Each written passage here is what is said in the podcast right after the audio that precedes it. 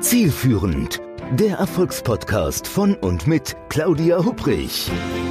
Damit Sie verstehen, warum manche Menschen anscheinend mühelos ihr Ziel erreichen, während andere noch mit mächtigen Stolpersteinen kämpfen. Hier erhalten Sie wichtige Impulse für Ihre erfolgreiche Zukunft.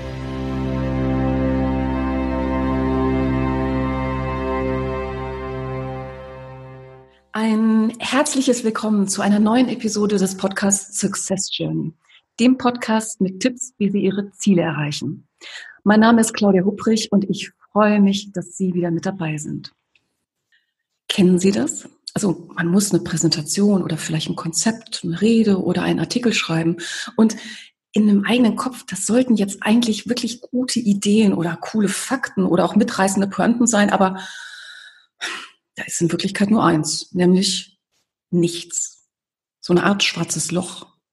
Also man ringt nach Ideen, man überlegt, man sitzt am Schreibtisch, man rauft sich die Haare, geht vielleicht eine Runde raus, aber es kommt einfach nichts dabei raus. Kurzum, man kämpft mit einer Schreibblockade.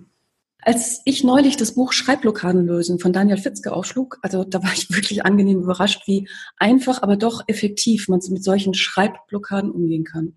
Ja, und da dachte ich mir, den Autor des Buchs, also den Daniel Fitzke, den lade ich jetzt einfach mal in meinen Podcast ein, um mit ihm darüber zu sprechen, was es mit Schreibblockaden so auf sich hat. Und wissen Sie was? Er hat zugesagt. Ja, ich freue mich, dass er bei dieser Episode von Success Journey mit dabei ist. Lieber Daniel, ein ganz herzliches Willkommen und schön, dass du heute da bist. Ja, hallo Claudia.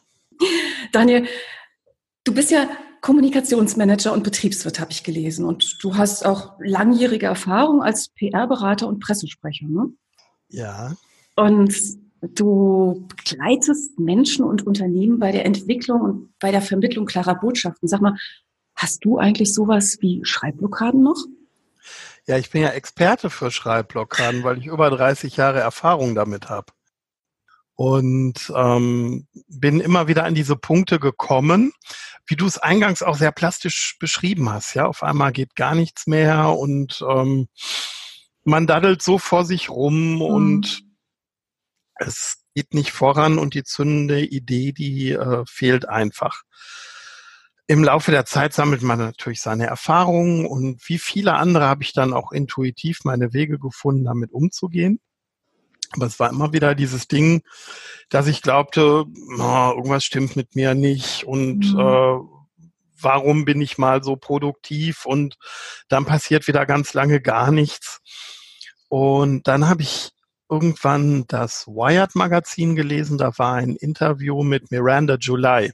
Okay. Miranda July ist eine der produktivsten Künstlerinnen unserer Zeit, schreibt Shortstories, Romane, produziert Filme, macht die Drehbücher dazu, programmiert Apps. Und die hatte Besuch von Chris Köver von der Wired Germany Redaktion in ihrem Atelier in Los Angeles und sagte Dinge wie, ja, die Leute denken, ich wäre hier und würde arbeiten, aber in Wirklichkeit gehe ich achtzig Prozent des Tages nur um den Tisch rum und ess dabei einen Apfel.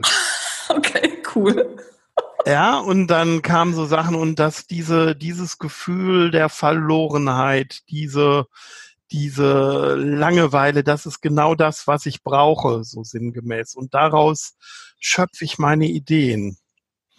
Und das fand ich unheimlich spannend. Da habe ich gedacht, komisch, also irgendwie kommt mir das bekannt vor, aber ich denke immer, ich verschwende damit meine Zeit und ich tue gerade was, was ich gar nicht tun sollte, nämlich gar nichts. Mhm. Und diese hochproduktive Künstlerin, die kultiviert sowas. Und dann habe ich ein bisschen weiter gegraben und mich weiter mit dem Thema beschäftigt und bin dann auf ein Modell des kreativen Prozesses gestoßen. Das hat Graham Wallas schon neunzehnhundertsechsundzwanzig vorgestellt, ist bis heute weitgehend anerkannt, aber ich habe das Gefühl, es wird viel zu wenig in der Praxis genutzt. Und dieser Graham Wallas ist auch ganz unverdächtig, jetzt ein verträumter Kreativer zu sein. Der ist Mitbegründer der London School of Economics gewesen, mhm. Psychologe und Soziologe und hat sein Modell aus Beobachtungen von Hermann Helmholtz und Henri Poincaré abgeleitet. Also ein Physiker und ein Mathematiker, ebenfalls eher unverdächtig verträumte ja. oder vertrödelte Kreative zu sein. Ja.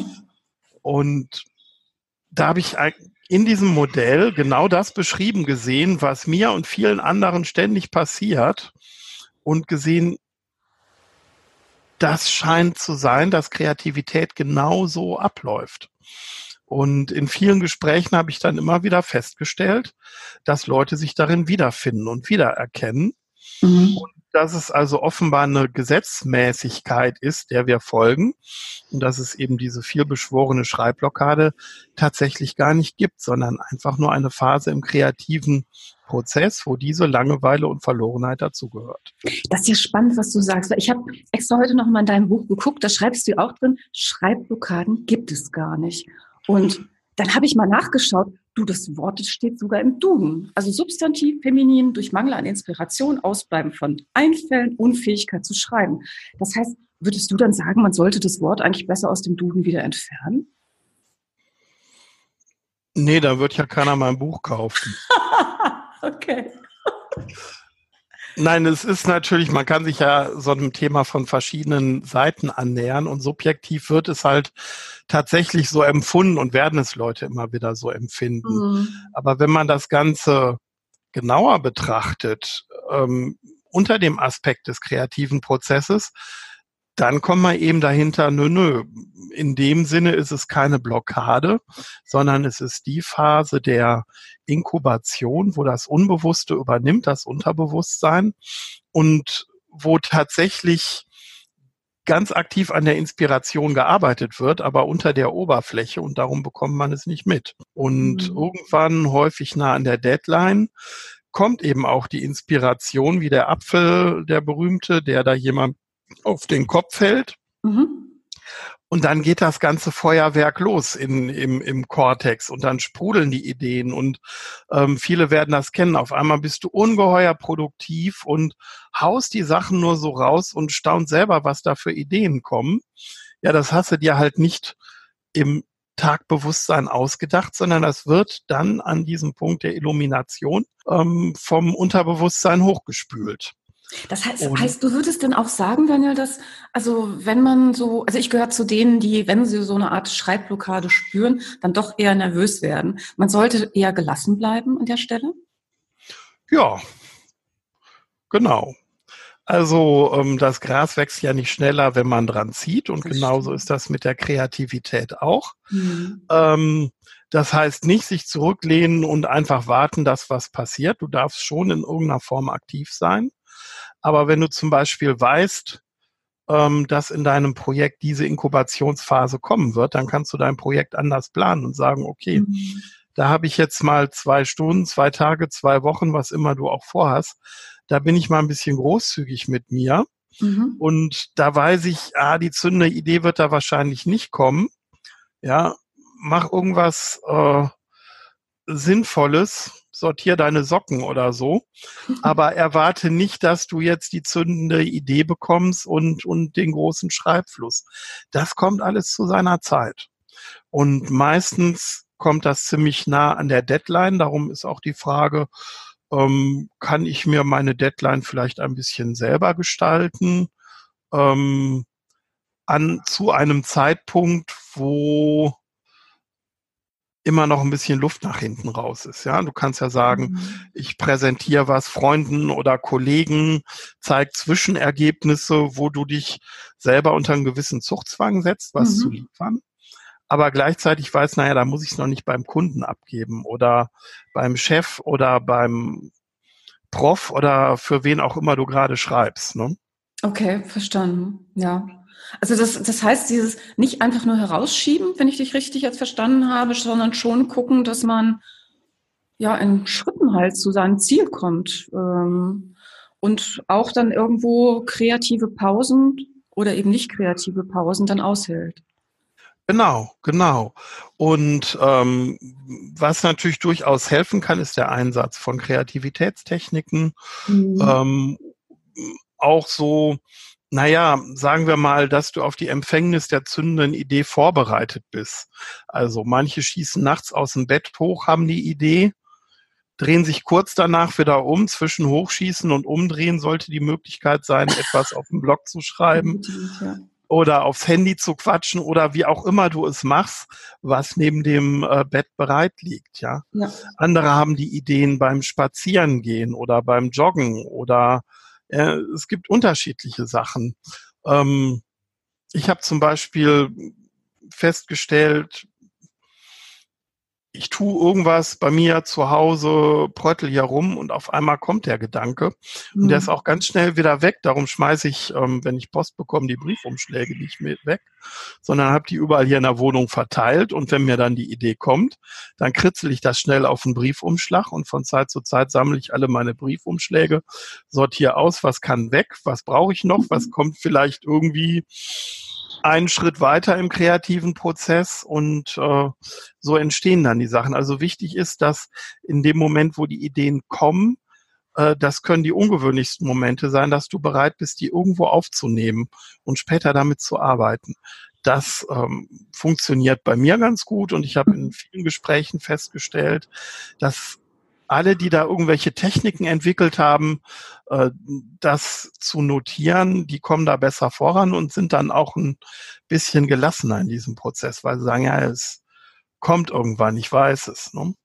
Und vielleicht auch einfach mal, wie du das sagst, so schön, einfach erstmal notieren und danach sichten und überlegen. Also vorher gar nicht, nicht direkt den inneren Kritiker ähm, einschalten, sondern einfach die Idee mal notieren und gucken, was man daraus macht. Ne?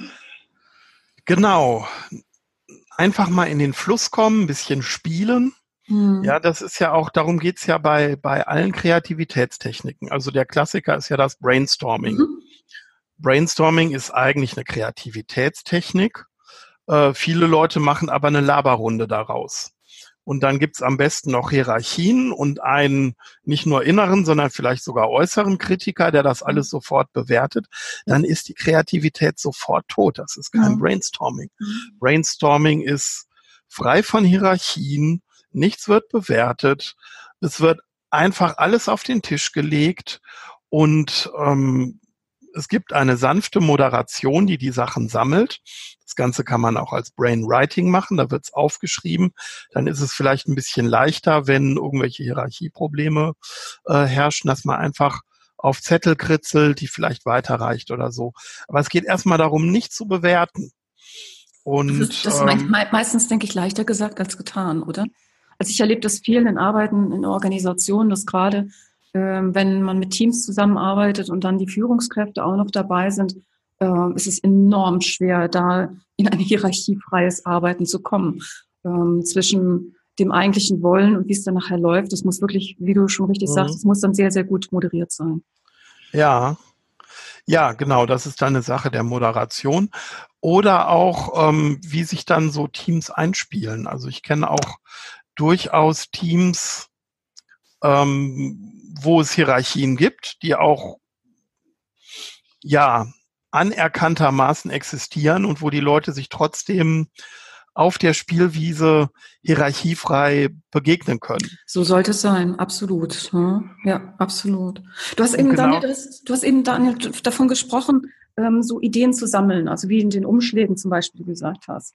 Hm. Ähm, Wie siehst du das denn? Was ist deine Erfahrung so zwischen dem Sammeln und vielen guten Ideen? Manchmal muss man sich ja von liebgewonnenen Ideen dann vielleicht auch doch trennen. Und also ich habe so die Erfahrung gemacht, das ist für manche Menschen gar nicht so einfach. Also ich erlebe das immer wieder, ähm, gerade wenn ich mit Führungskräften zusammensitze und es geht um eine Präsentation, die entsprechend gebaut wird. Das heißt, ja, diese eine Folie, Frau Hubrich, bitte, die müsste doch dann drin sein. Und wenn man sagt so, ja, aber die passt doch jetzt von der Story überhaupt nicht rein, die können wir ja für was anderes nehmen. Ähm, also ich, ich musste so schmunzeln, als ich bei dir ein Buch gelesen habe, Dein Freund, der Papierkorb, beziehungsweise auch, mhm. das kennen bestimmt viele, Kill Your Darlings. Also mhm. ja, ähm, das, da muss man sich ja schon manchmal von liebgewonnenen Ideen dann auch trennen, oder? Ja, da kommst du jetzt äh, zu einem meiner Lieblingspunkte, Kill Your Darlings. Also gute Kreative sind total kom- emotionslos mit ihren eigenen Ideen. Boah, wie machen die das? Das ist Trainingssache. Das ist Trainingssache und das Wissen, dass die gute Idee der größte Feind der besten Idee ist. Mhm. Und äh, das kann man tatsächlich auch in so, ja, in der Teamarbeit trainieren. Einfach, wenn man feststellt, äh, ich habe vielleicht eine in meinen Augen total tolle Idee gehabt, die ist aber nicht mehrheitsfähig, mhm. dann einfach statt dem nachzutrauern, abhaken und sich auf die nächste Idee einlassen. Und wenn die rausfliegt, dann wieder die nächste. Und das ist ein Pfad, der zur besseren Idee führt.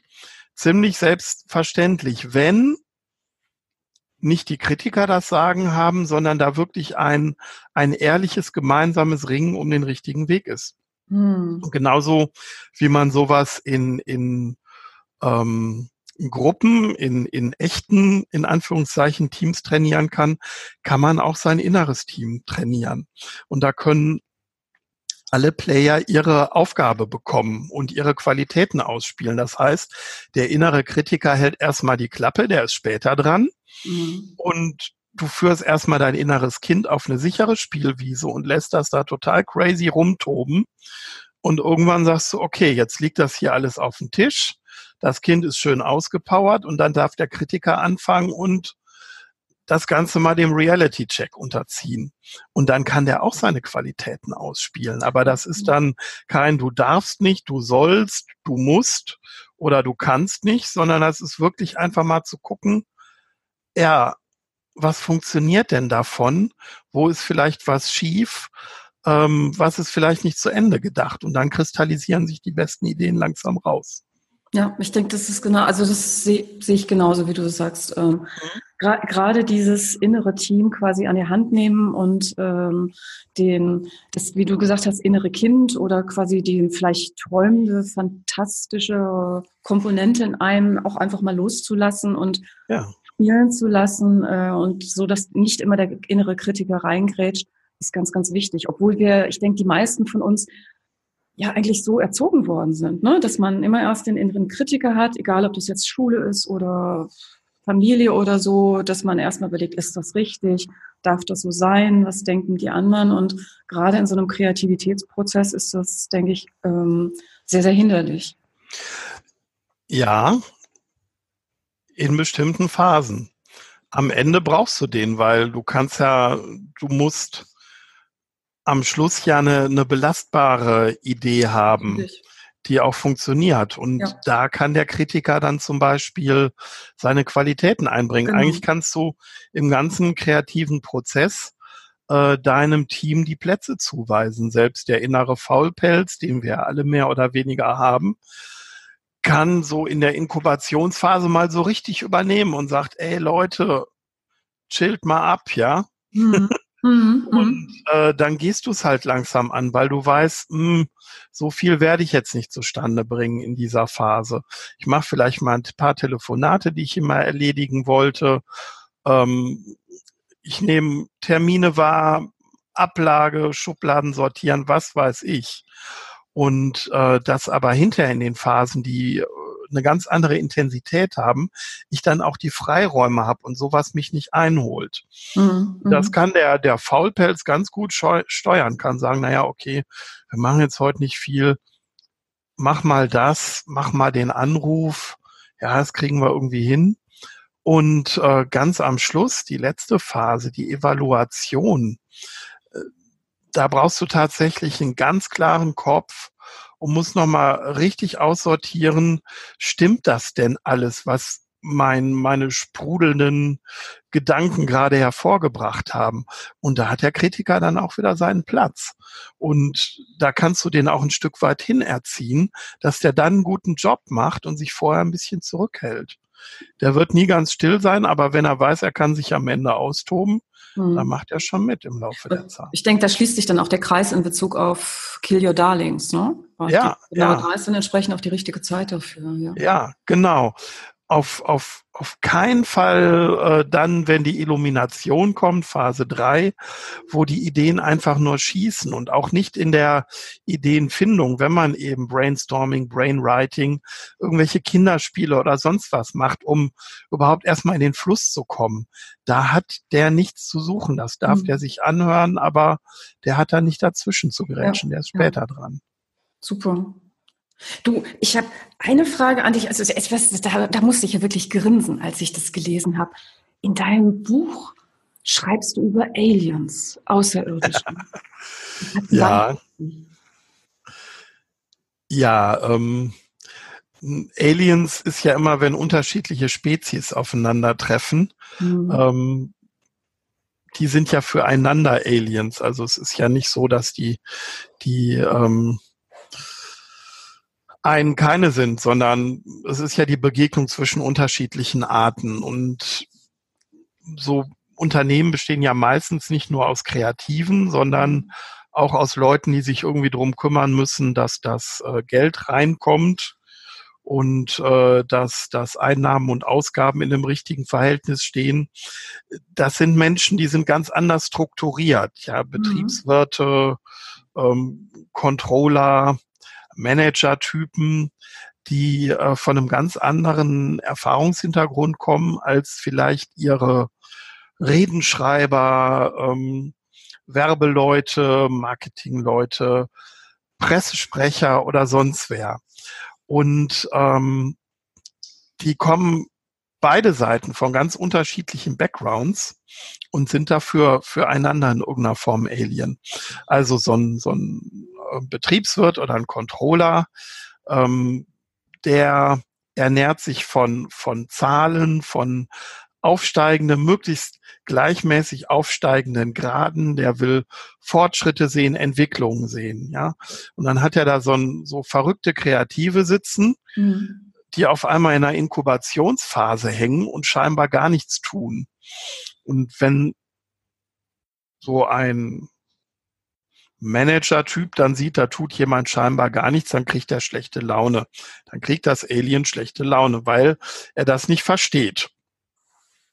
Und das braucht eine gewisse Moderation und ein Verständnis füreinander. Wenn ich zum Beispiel weiß, dass mein Alien sich von gleichmäßigen Fortschritten und aufsteigenden Graden ernährt und das fragt mich, ähm, wie weit bist du denn jetzt bei Projekt X oder Y? Und ich sage so, oh, pff, eigentlich habe ich noch gar nicht richtig angefangen. Dann ist das die falsche Antwort. Subjektiv mag das mein Gefühl sein, weil ich gerade in meiner Inkubationsphase hänge und schon die ersten zwölf Entwürfe in die Tonne gekloppt habe. Ja. Aber das ist gerade die Sache. Ich habe ja die ganze Zeit gearbeitet. Und mein Unterbewusstsein arbeitet. Und der Trick ist, dem anderen zu vermitteln, hey, ich habe jetzt vielleicht noch nicht das vorzeigbare Ergebnis, aber ich bin bei der Arbeit, genauso wie du. Mhm. Und da kommt jetzt mein Freund der Papierkorb ins Spiel, weil ähm, statt die Sachen einfach zu vergessen und zu entsorgen, kann ich so einem Alien schon mal einen Blick in den Papierkorb gewähren und sagen, ja, ich hatte da eine Idee, die war noch nicht ganz rund, äh, sieht so und so aus und vielleicht kommen sogar im Dialog neue Impulse. Auf jeden Fall hat mein Gegenüber das Gefühl, naja, irgendwie ist er bei der Arbeit und äh, sind ja vielleicht noch ein paar Tage Zeit, das ist mhm. dann das Nächste. Welche ähm, Verhandlungsspielräume nutzt man und wie geht man mit eigenen Erwartungen um in Bezug auf Timing?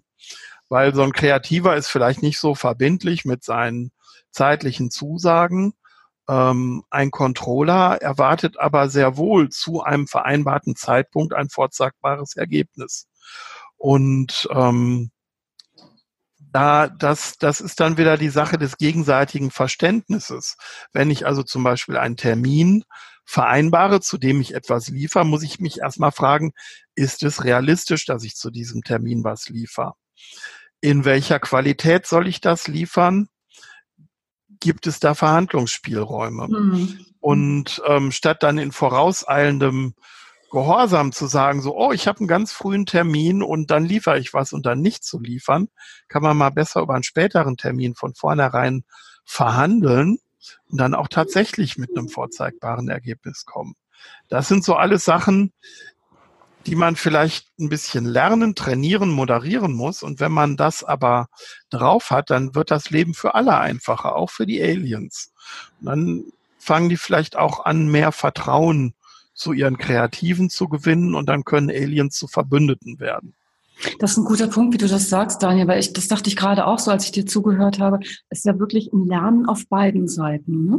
Also zum ja. einen irgendwo realistische Deadlines zu setzen, aber umgekehrt, ich denke jetzt gerade so als Führungskraft, auch das Vertrauen zu haben, dass da was kommt, auch wenn es eben nicht, wie du gesagt hast, wie in so einem, in einer Linie entsprechend äh, Woche für Woche geliefert wird, sondern einfach auch ein bisschen mhm. dauert, ne? Ja, aber ähm, wenn, wenn die Führungskraft sieht, okay, da werden Zusagen gemacht, die werden auch eingehalten, ja. und am Ende stimmt das Ergebnis und die macht diese Erfahrung einmal, zweimal, dreimal, fünfmal, äh, dann wächst das Vertrauen natürlich ganz von selbst. Mhm. Andersrum fällt es gerade ähm, diesen Leuten schwer zu vertrauen, wenn das immer wieder enttäuscht wird. Ja, wenn also einer da gerade in seinem kreativen Prozess ist und sagt, ach, wollten wir uns heute treffen, habe ich ganz vergessen. Ach, tut mir leid, nee, können wir uns nächste Woche treffen, ich bin noch nicht so weit. Das ist ungünstig. Für uns, ja, das ist für, für die Führungskraft dann doch ausgesprochen unverbindlich und auch nicht das, was per Terminkalender erwartet wurde. Mhm. Darum bewusster Umgang, jetzt in dem Fall eher vom, vom Kreativen hin zur Führungskraft oder wer auch immer das ist, mit dem entsprechenden Verständnis ist hilfreich und dann kann das Vertrauen auch wachsen. Genau.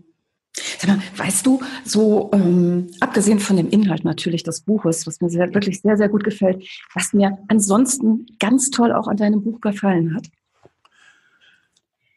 das war das Format. Also ich habe jetzt, man kann es im Podcast leider nicht zeigen, aber ich muss einfach mal so erzählen. Es ist ähm, ein Buch, was so ganz handlich, also meine Hosentasche passt es nicht, dafür ist es zu groß. Aber es ist auch so kein dicker Schmöker, sondern ich habe selbst bei mir jetzt gemerkt, es gibt so Bücher, so Sachbücher, die ich eben auf dem Schreibtisch hier im Büro irgendwo habe.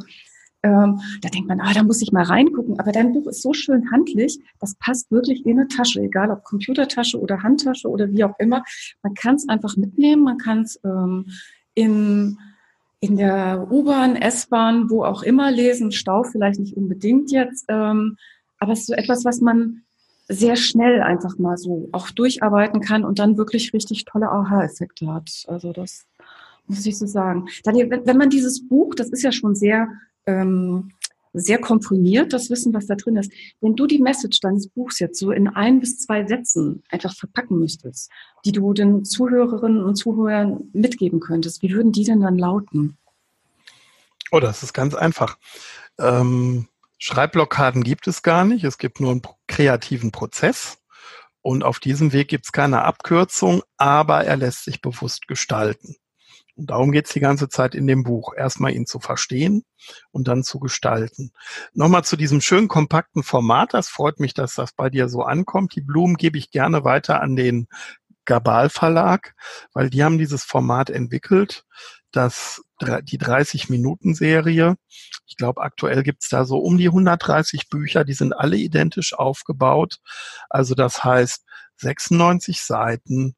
Ähm, zu jedem Kapitel eine kurze Einleitung, unter jedem Zwischenkapitel eine kurze Zusammenfassung und am Ende des Kapitels nochmal eine Zusammenfassung des Ganzen plus ein Fast-Reader am Schluss. Und der Anspruch ist einfach, dass man auch durch gezieltes Querlesen sich innerhalb von dreißig Minuten das Wesentliche eines Themas aneignen kann. Und ich habe beim Schreiben festgestellt, da steckt eine unheimliche Intelligenz drin in dieser Serie. Mhm. Und es war relativ einfach, auch dieses ähm, eingängige, verständliche Format zu nutzen und da eben genau so ein Produkt draus zu machen, wie du es gerade beschrieben hast.